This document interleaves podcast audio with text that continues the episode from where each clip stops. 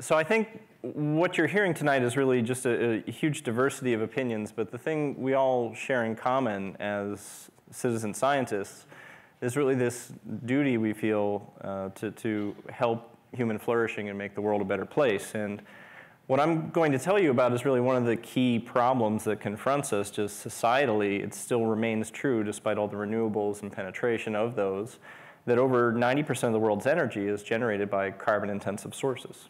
Okay? So this is a magnitude of a problem that we're dealing with.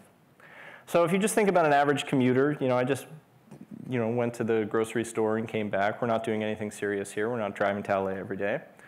Um, you're thinking about four tons of CO2 per year.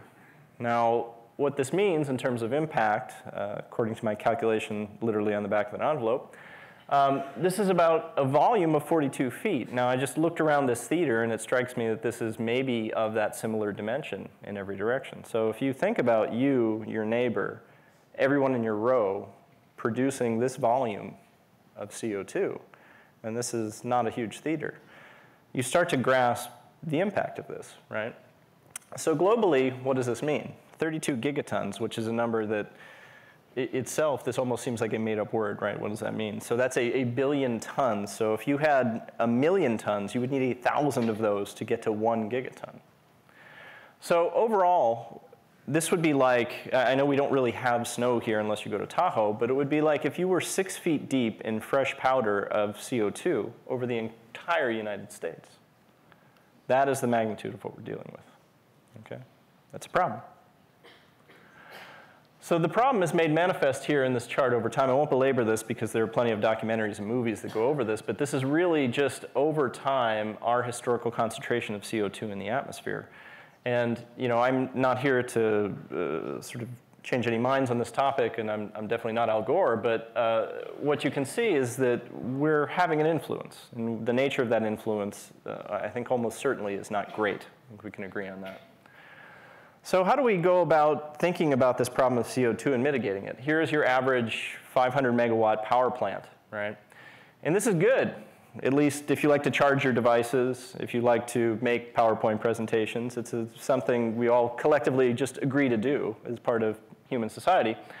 And the problem with that is that the CO2 problem, right? And what's best practice today is called uh, amine scrubbing. Now, the details of that is sort of captured by this little diagram here. Now, the, the reality or the scientific basis for this is just that amines, nitrogen-rich compounds, you can think of fertilizer if you want. Some of these materials actually look quite similar in terms of chemical structure. They bind to CO2 very, very well, okay? Now, they bind it so well, in fact, that it takes a lot of heat and thermal energy to release it. Now, this is, in a way, useful because you can release it when you want to, right? And you can capture CO2, which is good. In a way, it's not useful but because it requires a huge amount of energy in order to do that. So if you want your clean skies when you're using carbon, and again, I hope we transition to less carbon-intensive fuels, but reality is, this is where we are now as, a, as the globe. So what do you do with that CO2? You can either put it back into the earth. Um, you can think about fossilizing it, essentially, making minerals. I mean, Michelangelo's David is actually made out of calcium carbonate. Or turning it into fuels. This is actually the next talk by Kendra Kuhl will tell you about this. But the problem with all of these approaches is that you're putting about a 40% financial penalty on the energy that you're generating just because it binds CO2 so strongly and requires so much thermal energy to release it. So the reality is that these aren't really implemented very widely. So what can we do? There is actually a passive way to separate things that you want from things that you don't want. And sort of, I would wager that probably 95% of the audience goes through this process every morning. Um, this is called filtration, or the scientific version of this is a membrane. Uh, if you want, you can be a, a, membrane caffeine specialist or something like that if you want to really impress your family later. Uh, and the idea here is that we have pore sizes or gaps or openings in our membranes of just the size that we can separate out what we'd really like to put into our bodies or take use of, you know, coffee, obviously in this case. Maybe I need some um, and sort of leave behind everything else that you're not really interested in. So in the case of a power plant, which emits all kinds of nitric oxide, sulfur dioxide, hydrogen, water, nitrogen, I mean, all kinds of other byproducts, there's plenty to separate out. Okay?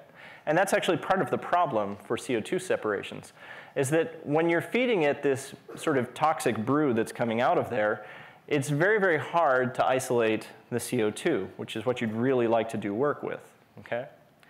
Now, what we've done in the lab and the, the, sort of invention that I'm going to tell you about is using these specifically designed chemical frameworks. These are called metal organic frameworks. You can think of these like sponges. They are open networks and they have metal sites and they have atoms in them placed just so to bind carbon dioxide lightly, not strongly, and to give them kind of a pathway for which they can move through molecules. Uh, sorry, move through, uh, move through membranes. So our idea was we put these molecules, these MOF molecules, into standard membranes to really optimize our filters for CO2. That was the big idea, okay? So the reality was a bit trickier than that. That sounds just totally easy. Why, why isn't everybody doing this? Why am I here? Uh, well, MOFs, much like Chin, Chinny showed you in the first talk, are basically salts. They're, you just crystallize them at room temperature. So it's really, really hard to think about how you would pour industrial mixtures through that and do anything useful. So our magic in my lab is really making hybrid materials, and for that we're taking plastics. You can think of Play-Doh, it's fine, I'm not judging. Uh, and you can mix these together, and if you do it and get the chemistry just right, you can make test membranes like this, okay?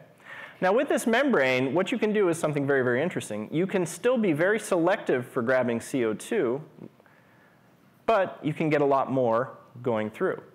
Right, we've done basically an eightfold enhancement just by putting the MOFs into a standard sort of commercial ready membrane. And this is getting close. This is our really just our first set of experiments, and this is something we're carrying on in our lab. But we're not far away in phase space from being competitive with this process, just at a very, very low energy price, right?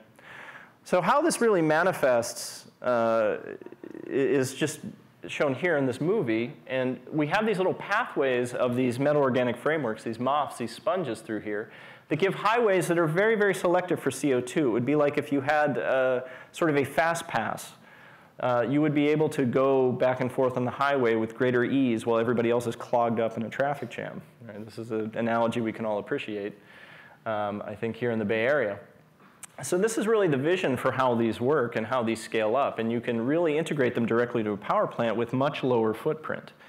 Uh, a lot of the amine scrubbers actually are almost uh, sort of comparable to the size of the stacks themselves.